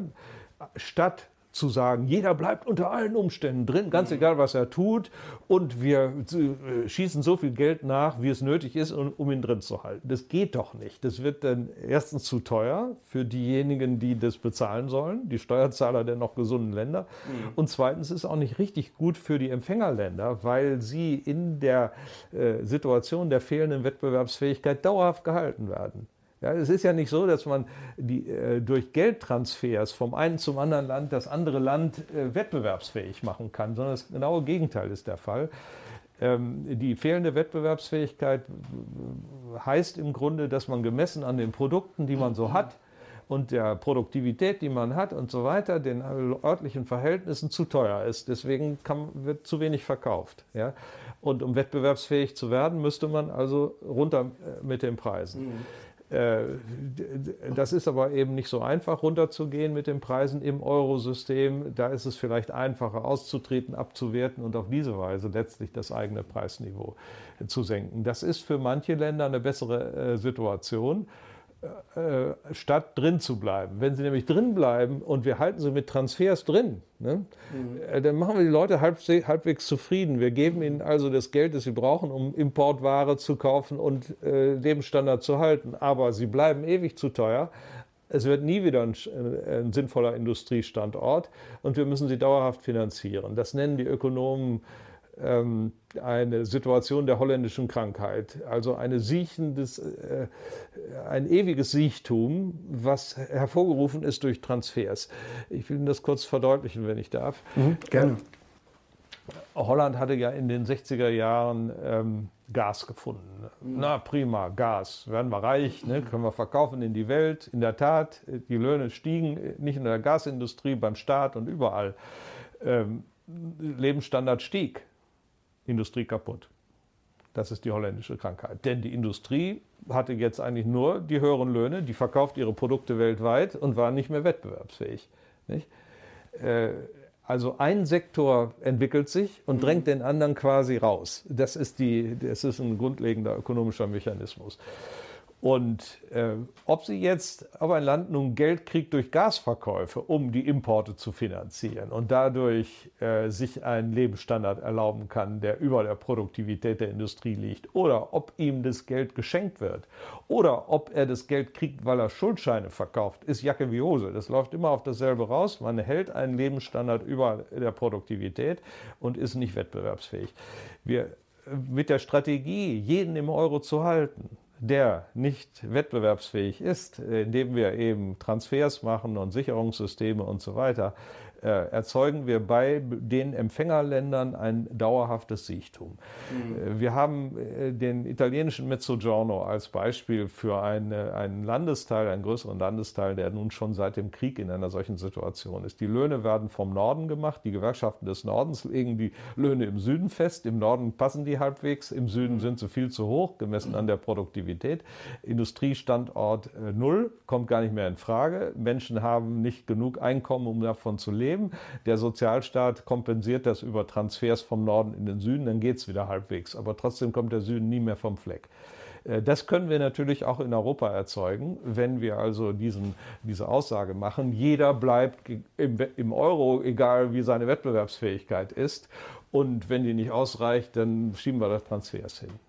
Jetzt noch eine Frage. Sie haben es vorher schon angesprochen, das Risiko einer neuen Finanzkrise. Was äh, viele unserer Zuschauer auch umtreibt, ist einfach die Situation unter den Banken. Es gibt ja auch einige Crash-Propheten, die jetzt den Untergang für nächstes Jahr zum Beispiel vorausgesagt haben, einfach äh, basierend darauf, dass die Eigenkapitalsituation bei den Banken nicht gut genug sei und eben durch die niedrigen Zinsen, dass die Banken einfach zu wenig verdienen, um es kurz zu machen. Wie groß schätzen Sie denn diese Gefahr ein? Gerade die italienischen Banken sind ja auch immer wieder im Verruf, dass sie das, dass sie eventuell die nächste Finanzkrise auslösen könnten. Ist das für Sie ein veritables naja, Risiko? Gut, es oder? ist immer eine latente Finanzkrise da, aber dagegen geht man ja vor. Das ist ja gerade meine Kritik. Ich meine, klar, wer will schon eine Krise? Aber äh, äh, statt dass man eben äh, in einer Krise auch zu radikaleren Schritten kommt, und dann auch mal Banken abwickelt oder im Falle Griechenlands vielleicht einem ganzen Staat den Austritt aus dem Euro erlaubt und den Weg auch dafür ebnet, ne, mhm. macht man diese Rettungsaktionen. Die Rettungsaktionen implizieren eben, dass das gerade nicht passiert, aber treiben dann diese Länder und ganz Europa in die holländische Krankheit, also ganz Südeuropa, den ganzen Mittelmeerraum in die, in die holländische mhm. Krankheit. Das ist die größere Gefahr, als dass die Krise nur wirklich da ist. Richtig ist, die italienischen Banken haben äh, 10% äh, faule Kredite ausgereicht. Das heißt, der mhm. italienischen Wirtschaft geht es nicht gut und äh, die zahlen, die Firmen die sind die Kreditnehmer, die zahlen also die Bankkredite nicht ordnungsgemäß zurück und die Banken sind damit im Risiko. Ich meine, das hat wieder mit dem Euro zu tun, dass das Ganze so ist. Ähm, der Euro hat, als er eingeführt wurde, ähm, das war eigentlich auf dem Gipfel von Madrid 1995, als dann mhm. wirklich das Timing klar war und auch klar war, wer mitmacht, zu einer äh, sehr raschen Zinssenkung geführt in den Teilnehmerländern, die vorher diese extremen Zinsen hatten. Italien, Spanien, Portugal. 12 Prozent Zinsen mussten die zahlen auf zehn, mhm. zehnjährige Staatspapiere. Und das ging also innerhalb von zweieinhalb Jahren auf das deutsche Niveau runter, das damals 7 Prozent war und blieb auf dem Niveau. Das deutsche ist dann allerdings auch noch gefallen. Aber mhm. dann blieben die Kurven sozusagen äh, zusammen. Nicht? Und was hat das hervorgerufen? Die Staaten hatten plötzlich sehr viel Geld zum Ausgeben. Einmal das, was sie an Zinsen gespart haben, konnten sie mhm. ausgeben. Äh, zweitens haben sie sich neu verschuldet, konnten sie auch ausgeben und haben viel Dampf gemacht, um mal nochmal diesen Begriff zu verwenden, so keynesianischen Dampf. Der mhm. Staat kauft und kauft und hört die Löhne und die kaufen und so weiter. Ja, mit der Folge, dass die Gewerkschaften die Löhne erhöhen konnten. Es gab Lohnerhöhungen, die letztlich kreditfinanziert waren und nichts mit dem Produktivitätszuwachs in der Wirtschaft zu tun hatten, folglich also die Preise erhöhten. Und dieser Preisanstieg hat die Wettbewerbsfähigkeit zerstört, in ganz Südeuropa. Es war überall irgendwie ähnlich. Mal floss mhm. das Geld im Wesentlichen über den Staat, wie in äh, Italien und Griechenland. Mal floss es über private Bauherren, von den Banken an die Bauherren, die da also äh, Bauboom eingeleitet haben, wie, wie, wie äh, also in Spanien oder in Portugal. Ne? Aber immer war es äh, Kredit, billiger Kredit, der diesen Dampf und damit die Sonderinflation erzeugte und die Wettbewerbsfähigkeit zerstört hat. Und jetzt hängen wir mit zu hohen Preisen da ähm, und wissen nicht ein noch aus. Es gibt jetzt nur noch vier Möglichkeiten, das Problem grundsätzlich zu, zu, zu lösen, sagen wir mal, oder damit umzugehen. Lösung ist vielleicht schon übertrieben. Ähm, erstens eine Transferunion, das hatten wir mhm. diskutiert. Zweitens äh, bittet man diese Länder in die Deflation zu gehen. Das geht ja gar nicht, dann mhm. müssen ja auch die Löhne runter, dann äh, treiben sie die Gewerkschaften auf den Plan äh, und die Länder an den Rand des Bürgerkriegs. Äh, drittens wir hoffen, dass die Inflation nur in Deutschland und in anderen nördlichen Ländern stattfindet ja und der Süden so nicht mitmacht. Richtig, das klappt auch nicht so richtig. Die Deutschen wollen nicht. Der schwere Tanker Deutschland lässt sich nicht inflationieren. Und der vierte Weg ist äh, die atmende Währungsunion, Austritt und Abwertung. Mhm. Ne? Äh, mehr Wege gibt es eigentlich nicht. Und alle sind sie irgendwie nicht schön. Der letzte Weg ruft ja möglicherweise dann auch eine Finanzkrise hervor, wenn er denn auftritt. Der, der Inflationsweg treibt, wenn er wirklich funktioniert, funktionieren würde, äh, die Bürger äh, zum Aufstand in, den, ähm, in Deutschland und ähnlichen Ländern. Nicht, ähm, darf man nicht vergessen, also die Inflation der ähm, 20er äh, Jahre hat ja zur Enteignung des Mittelstandes geführt, des bürgerlichen Mittelstandes und hat ihn radikalisiert mit allen möglichen Folgerungen. Äh, der zweite Weg, der geht eben auch nicht wirklich, weil also eine Deflation mhm. ungefähr das ist, was Brüning gemacht hat von 29 bis, bis 33, also Preise und Löhne runter, ne? äh, treibt äh, äh, äh, verschuldete Kreditnehmer in den Konkurs und ruft allen möglichen Kladderadatsch hervor und eine Transferunion wird halt sehr, sehr teuer und treibt die Empfängerländer in die holländische Krankheit. So, mhm. Es gibt keine Lösung im eigentlichen Sinne. Es gibt ja häufig Situationen, der Patient ist krank, der Arzt hat jetzt vier Behandlungsmethoden, keine ist irgendwie angenehm. Man kann sich den Weg aussuchen, wo vielleicht die Überlebenschance noch die beste ist. Mhm. Aber um das äh, Thema abzuschließen, äh, Sie können noch ruhig schlafen und Sie haben sozusagen noch Ihr Geld auf der Bank und Sie glauben jetzt nicht, dass der Euro jetzt übermorgen zusammenbricht. Nein, das glaube ich nicht. Ich glaube, dass die Europäische Zentralbank äh, jetzt äh, sich den Freiraum erkämpft hat unter Mario Draghi, mhm. um notfalls alles mit der Druckerpresse zuzutünchen. Nur äh, das Europa, was dabei entsteht, äh, das ist nicht äh, langfristig, langfristig mhm. stabil. Ja? Ein äh, ineffizientes System kann man über Jahrzehnte hinschleppen. Mhm. Ja? Nur es fällt dann immer weiter zurück gegenüber anderen Ländern. Das können sich Europa eigentlich nicht erlauben. Äh, die äh, Asiaten wachsen wie der Teufel, werden zunehmend auch politisch aggressiver. Die Amerikaner sind sowieso schon aggressiv. Europa müsste eigentlich stark werden, äh, statt in diese Scheinstabilisierung durch die permanente Rettung vor Finanzkrisen mit der Druckerpresse zu laufen. Kommen wir noch kurz zum Thema Brexit. Wird er den Briten mehr wehtun oder dem Rest von Europa, der sozusagen ohne Briten zurückbleibt? Also die Briten machen einen Riesenfehler, äh, indem sie sich abkoppeln äh, von Europa. Das ist ja nun mal ihr größter Markt bei weitem. Mhm. Äh, und sie werden auf der Welt in ihrem alten Commonwealth keinen Ersatzmarkt finden. Äh, da liegen, dazwischen liegen ja die Transportkosten, also so eine Dummheit.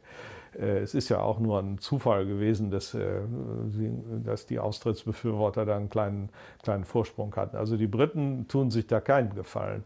Und für Europa ist auch nicht gut. Also jedenfalls nicht für Deutschland glaube auch nicht für ganz Europa. Was soll denn das für ein Europa sein, das auf die Briten verzichtet? Ich meine, das ist eine Nuklearmacht. Es ist ein Land mit exzellenten Außenbeziehungen zum Rest der Welt. Was, was wäre denn eine europäische Außenpolitik ohne die Außenpolitik der Briten und die Beziehungen der Briten? Ich kann mir das gar nicht vorstellen. Es kommt hinzu, aber speziell für Deutschland ist es gefährlich, mhm. weil wir die Briten als äh, stabilisierendes Element in der EU brauchen. Das äh, haben, haben ja äh, schon die sogenannten Atlantiker in den 60er Jahren erkannt.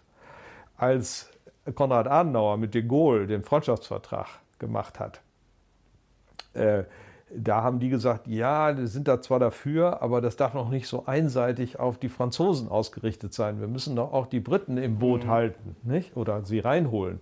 Und dann gelang es äh, Ludwig Erhard, dem damaligen Wirtschaftsminister und späteren Kanzler, äh, und Gerhard Schröder, Namensvetter des späteren äh, äh, Kanzlers, damals Außenminister, äh, den Bundestag zu überzeugen, dem deutsch-französischen Freundschaftsvertrag eine Präambel voranzuschalten. Und diese Präambel äh, sagte, ja, wir lieben die Franzosen, wir lieben aber die Briten auch und die sollen in die EWG reinkommen. Und als der de Gaulle das hörte, sagte er, das ist ja unglaublich, was die Deutschen machen. Sie verhalten sich wie die Schweine, diese deutschen Politiker. Sie mhm. unterlaufen mich. Und er wollte am liebsten den Vertrag zerreißen. Äh, das hat er dann nicht getan. Es gab dann aber Spannungen mit Frankreich. Frankreich hat äh, das Beitrittsgesuchen der Briten zweimal äh, abgelehnt in den 60er Jahren. Und erst als de Gaulle tot war, 1973, kamen die Briten rein. Und ein großes Ziel der deutschen Außenpolitik war erreicht worden unter dem Schutz der weltläufigen Briten mit ihrem Commonwealth und den Handelsbeziehungen in die ganze Welt, ja, hat sich die EU eigentlich ganz gut entwickelt, hat also selbst keine Zollschranken besonderer Art gegenüber dem Rest der Welt aufgebaut. Agrarprodukte eine kleine Ausnahme.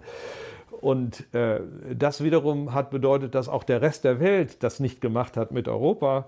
Und wer hat davon profitiert? Die deutsche Exportindustrie. Deutschland hat wie kein anderes Land von dieser weltoffenen Entwicklung der EU unter dem Schutz der Briten profitiert. Und wenn die Briten draußen sind, dann ist das eine andere EU, weil das bedeutet, dass jetzt dann die Protektionisten sich durchsetzen, die dann sagen, ja, da kommen diese Importe aus dem Ausland und das können wir ja eigentlich auch und sie bedrängen unsere Märkte, das müssen wir schützen hier und schützen da und schützen dort und dann machen die anderen das Gleiche und dann bricht der Welthandel zusammen und dann sind die Vorteile der Spezialisierung, dass besondere dass Länder immer speziell das tun, was sie besonders gut können, eigentlich mhm. weg. Und es ist speziell auch für Deutschland dann der Vorteil, äh, äh, mit seiner Industrie die Weltmärkte beliefern können, gefährdet. Das ist die große Gefahr des mhm. Brexits. Es, äh, es, kommt hinzu, dass sich die Machtverhältnisse auch sonst verschieben in Europa. Äh, wir haben ja im Lissabon-Vertrag die Sperrminoritätsregel für den Ministerrat gekriegt. 35 Prozent der Bevölkerung müssen sie haben, um im äh, Ministerrat einen Beschluss verhindern zu können. Und wenn Sie jetzt mal schauen, die nördlichen Länder, also Großbritannien, Holland, Deutschland, Österreich und was echt im Norden liegt, zusammen hat 39 Prozent der Bevölkerung heute und die mediterranen Länder haben 38 Prozent der Bevölkerung. Wenn die Briten weg sind, dann rutschen die nördlichen auf 30 runter, mhm. unter die Sperrminorität und die mediterranen gehen auf 43 hoch. Nicht? Ähm, sie haben dann äh, eine andere verstärkte Macht bei EU-Entscheidungen. Äh, und diese Macht äußert sich nicht nur dann, wenn man die Sperrminorität hart einsetzen muss, sondern natürlich schon im Vorfeld der äh, Kompromisssuche in Europa, weil die sagen können, wenn ihr nicht auf uns eingeht, dann, äh, wenn ihr da mal was wollt, das heißt, es wird noch teurer für Deutschland? Es wird teurer, es kommen schlechtere Kompromisse zustande. Und äh, es entwickelt sich ein dirigistisches äh, Regime, das mehr den französischen Vorstellungen von Wirtschaftspolitik entspricht als den deutschen. Die Deutschen haben ja nicht auf staatlichen Dirigismus, sondern auf den Markt gesetzt. Dadurch haben wir diese mittelständische Industrie äh, gehabt und gehalten, mhm. die 2000 Weltmarktführer, 1000, 2000 Weltmarktführer, die stillen Stars hervorbringt, wodurch die Arbeitsplätze im Wesentlichen in diesem Land geschaffen werden. Die Franzosen haben immer auf Großindustrie und Schutz und staatliche Intervention und Hilfe und Schutz vor Untergang und so weiter gesetzt, mit der Folge, dass ihre Industrie zurückgefallen ist. In Deutschland sind, äh, ist die Industrieproduktion verantwortlich für über 20 Prozent äh, der, des gesamten Sozialprodukts und in, ähm, in Frankreich sind es ja unter 10. Ja, die Industrie ist im Laufe der letzten Jahrzehnte am Rückmarsch gewesen in, mhm. in Frankreich. Und Frankreich hat dann die Kinder der Industriearbeiter in den Staat geholt und ihnen da irgendwelche Jobs gegeben, hat eine riesenhohe Staatsquote. Aber was die da so produzieren beim Staat, kann man nicht wirklich gut aufessen. Mhm. Jetzt fürchten Sie ja diese Festung Europa, was Sie gerade schon angedeutet haben. Ähm, jetzt gibt es ja auch schon länger den Handelskrieg, den Trump ja ausgerufen hat, mehr oder weniger. Jetzt ist natürlich die Frage, wenn ein Handelskrieg oder Protektionismus schädlich ist, warum machen es die Staaten dann trotzdem? Denn natürlich schütze ich vielleicht ein, zwei Unternehmen, aber unterm Strich, wenn alle weniger haben, warum macht man das dann trotzdem? Ja, das ist der Einfluss der Lobbys mache sich nichts vor. Also ähm, hüben und drüben und überall auf der Welt gibt es zwar Demokratien, aber mhm. in Wahrheit werden die Entscheidungen der Politik wesentlich von Industrielobbys getrieben, weil die sich besser organisieren können. Es ist nun mal so, beim Streit zwischen Konsumenten und Produzenten setzen sich politisch meistens die Produzenten durch. Warum? Weil äh, äh, der, der, der, das Streitvolumen äh, pro Kopf äh, viel kleiner ist. Mhm. Das heißt, der Anreiz, sich zu organisieren politisch, ist viel größer. Ja? Das ist ein altes Theorem von Mensur Olson, das sehr, sehr mächtig ist, um politische Prozesse zu erklären. Na gut, also jedenfalls sind es Industrielobbys und die Industrielobbys sagen immer ihren Regierungen, oh, da kommen diese blöden Importe, das müssen wir jetzt irgendwie verbieten oder mindestens Zölle auf, auferlegen. Diese Zollauferlegung ist ein Schutz der jeweils äh, geschützten also Industrien, die, die profitieren, die Eigentümer, die Arbeitsplätze und so weiter in diesen Industrien werden geschützt. Aber es ist natürlich ein Nachteil für die Verbraucher, die dann höhere Preise zahlen. Und man kann zeigen, dieser Nachteil für die Verbraucher ist ja viel mehr als äh, der Vorteil für die geschützten Bereiche in der jeweiligen Wirtschaft. Und mit jedem neuen Zoll äh, äh, fügen wir sozusagen äh, eine Nettolast der, der Gesamtbevölkerung zu. Im Einzelfall gehört man zu den Profiteuren, weil man in einer geschützten Industrie ist. Mhm. Aber in der Summe äh, dominieren tatsächlich die Lasten äh, dadurch, dass die Importware teurer wird und äh, schließlich der Handel sich auch verringert, weil man sich nicht mehr spezialisieren kann. Also alle Länder zusammen verlieren, die, die tun gar nichts Gutes und trotzdem tun sie es, weil eben Partikularinteressen sich durchsetzen. Wie gefährlich finden Sie denn den Handelskrieg? Also das kann sich theoretisch ja immer weiter hochschaukeln. Also was hat das eigentlich für ein Potenzial? Das könnte ja theoretisch die ganze Weltwirtschaft abwürgen.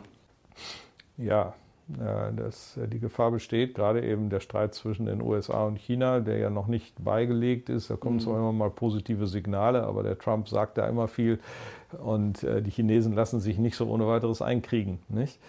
Äh, ich halte das für gefährlich, weil das ja auch ähm, dann politische Spannungen hervorruft. Ich meine, denken Sie mal daran, was äh, im 19. Jahrhundert los war zwischen England und Deutschland. Äh, da war äh, England unbestritten die wirtschaftliche Führungsmacht und dann war Deutschland dahinter und Deutschland wuchs aber schneller und schneller und schneller und äh, wir drohten da in die Nähe zu kommen. Also das hat maßgeblich zu den Spannungen beigetragen, die mhm. sich im Ersten Weltkrieg entluden.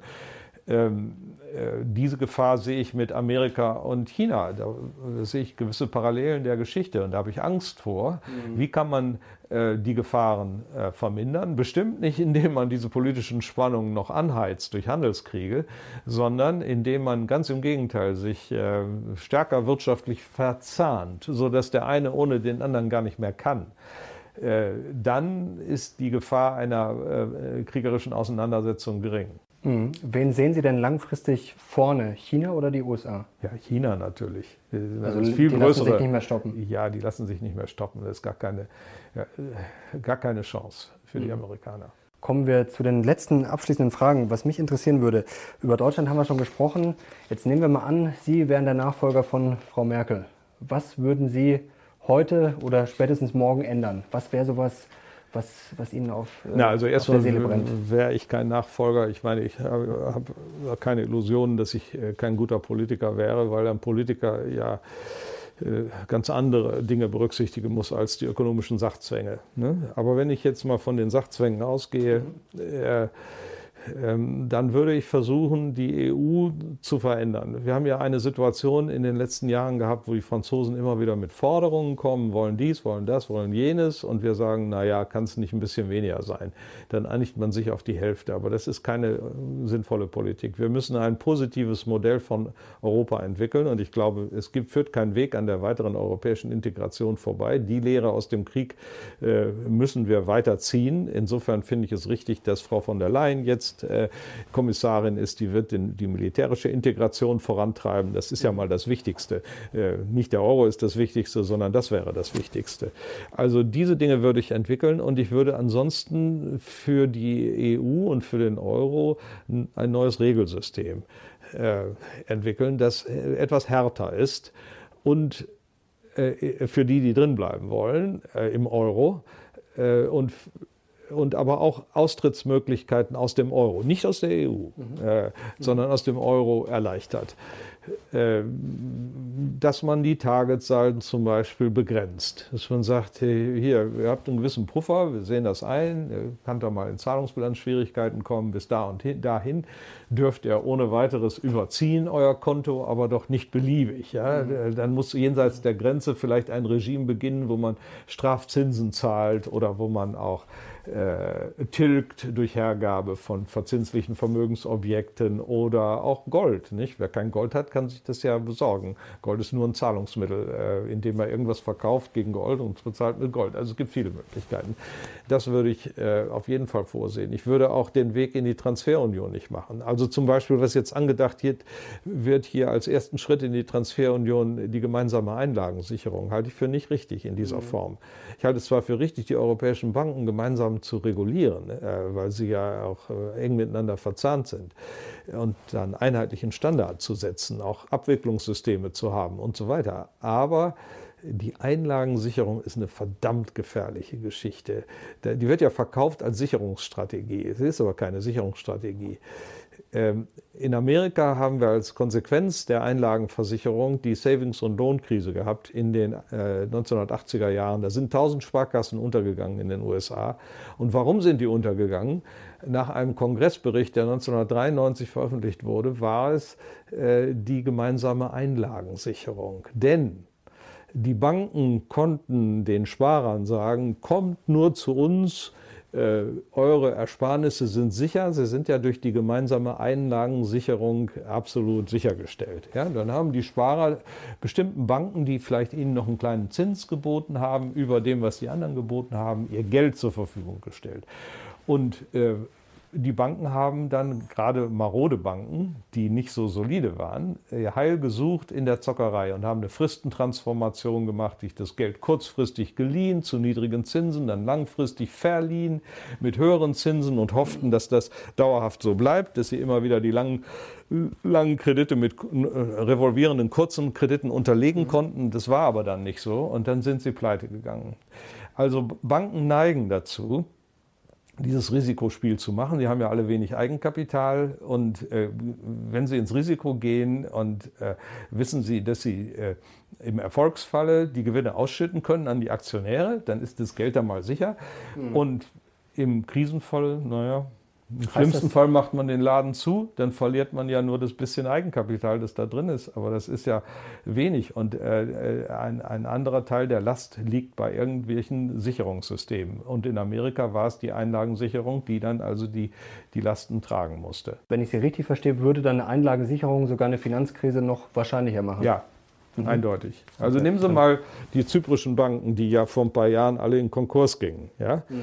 Die hatten rumgezockt in der Welt äh, mit Einlagen, die sie bekommen hatten. Sie hatten den Einlegern ähm, 4, 5 Prozent Zinsen geboten für normale äh, Konten, was äh, weit mehr war, als man sonst irgendwo in Europa kriegen konnte. Also flossen Einlagen nach Zypern und die haben dann in der weiten Welt herumgezockt nach genau dieser Strategie. Wenn es gut gehen würde, hätte man Gewinne für die Aktionäre und wenn es schief geht, naja, ja gut, dann äh, kriegen die Einleger ihr Geld halt nicht wieder. Und wenn, wenn man jetzt eine Einlagensicherung macht noch, dann kriegen die Einleger ja das Geld wieder, aber nicht von der Bank, sondern von einem europäischen Fonds.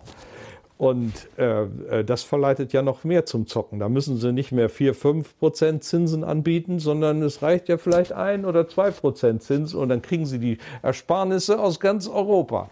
Ja, äh, die Frage ist, wie viel Geld würde denn da dann theoretisch ungefähr im Feuer stehen? Also da wäre Deutschland ja wahrscheinlich auch wieder prozentual äh, am meisten beteiligt. Oder ja, Deutschland ist, ist, an den Rettungsaktionen der Europäischen Zentralbank ähm, mit 26 Prozent beteiligt, ein Viertel also ungefähr. Mhm. Wenn, wenn das so wäre. Naja, nun sagt man, sollen die erstmal einen nationalen Fonds machen und nur wenn er nicht reicht, äh, dann wird es also ein europäischer Fonds, den die Banken selber aufbauen sollen. Und wenn der nicht reicht, dann ist es der gemeinsame äh, äh, Rettungsfonds ESM, der die Lasten mhm. trägt. Aber diese ganzen Fonds sind ja noch nicht da. Diese nationalen Fonds sind nicht da. Der europäische Fonds ist leer. Das heißt, es, man wird sehr schnell auf den ESM und auf die Gemeinschaftshaftung zurückgreifen müssen. Und das finde ich wirklich gefährlich. Also äh, man darf nicht von einem Extrem ins andere gehen. Natürlich muss eine gewisse, eine gewisse Sicherheit da sein, man muss auch äh, Schutzsysteme haben, aber wenn man den Schutz unbegrenzt oder in sehr großem Umfang zur Verfügung stellt, dann wird das ja missbraucht. Und hier pro Konto 100.000 Euro zu sichern, pro mhm. Konto, was für ein Individuum, das mehrere Konten hat, ja mehrere hunderttausend ja, Euro, das ist ja geradezu aberwitzig. Mhm. Überlegen Sie mal, das Durchschnittsvermögen eines Deutschen, also das Medianvermögen eines deutschen Haushaltes liegt bei 50, 60.000 mhm. Euro nach einer Erhebung der EZB. Da, da sollen wir 100.000 Euro für jedes Konto mit absichern. Das ist äh, astronomisch im Vergleich zu dem, was sinnvoll ist. Im Übrigen fände ich es besser, das ganze System äh, sich langsam entwickeln zu lassen. Wir haben ja in Deutschland drei Einlagensicherungssysteme, die sind alle privat. Wir haben ja noch nicht mal in Deutschland eine nationale Einlagensicherung.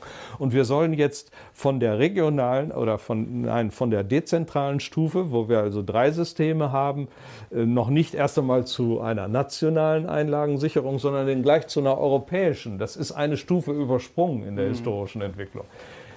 Es ist nicht gut, wir sollten das nicht machen. Und äh, ich kann nur die Politik erm-, ermahnen, äh, hier nicht äh, dem Drängen anderer Staaten Europas nachzugeben. Insofern bin ich auch nicht die Meinung, dass der Herr Scholz, der unser Finanzminister in diesem Punkt, den ich ja sonst sehr schätze, äh, die richtige Entscheidung getroffen hat. Mhm. Eine Frage, die kam von sehr vielen Zuschauern. Ähm, wie legen Sie denn Ihr Geld an? Also Sie müssen jetzt keine Aktientipps geben, aber investieren Sie in Aktien, Gold, Bitcoin? Äh, was haben Sie für eine Meinung zu solchen Anlagen? Schauen Sie, ich bin doch ein armer Hochschullehrer, ich habe ja gar nichts, da müssen Sie andere fragen. Nein, Und? ich gebe keine Anlagetipps. Okay, ich habe es immerhin probiert. Eine abschließende Frage, die fand ich sehr schön, auch von einem Zuschauer.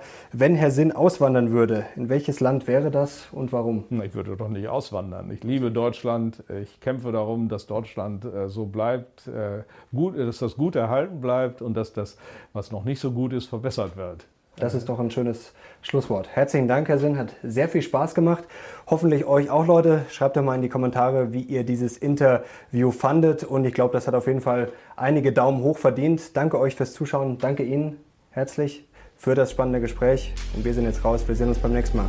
Ciao.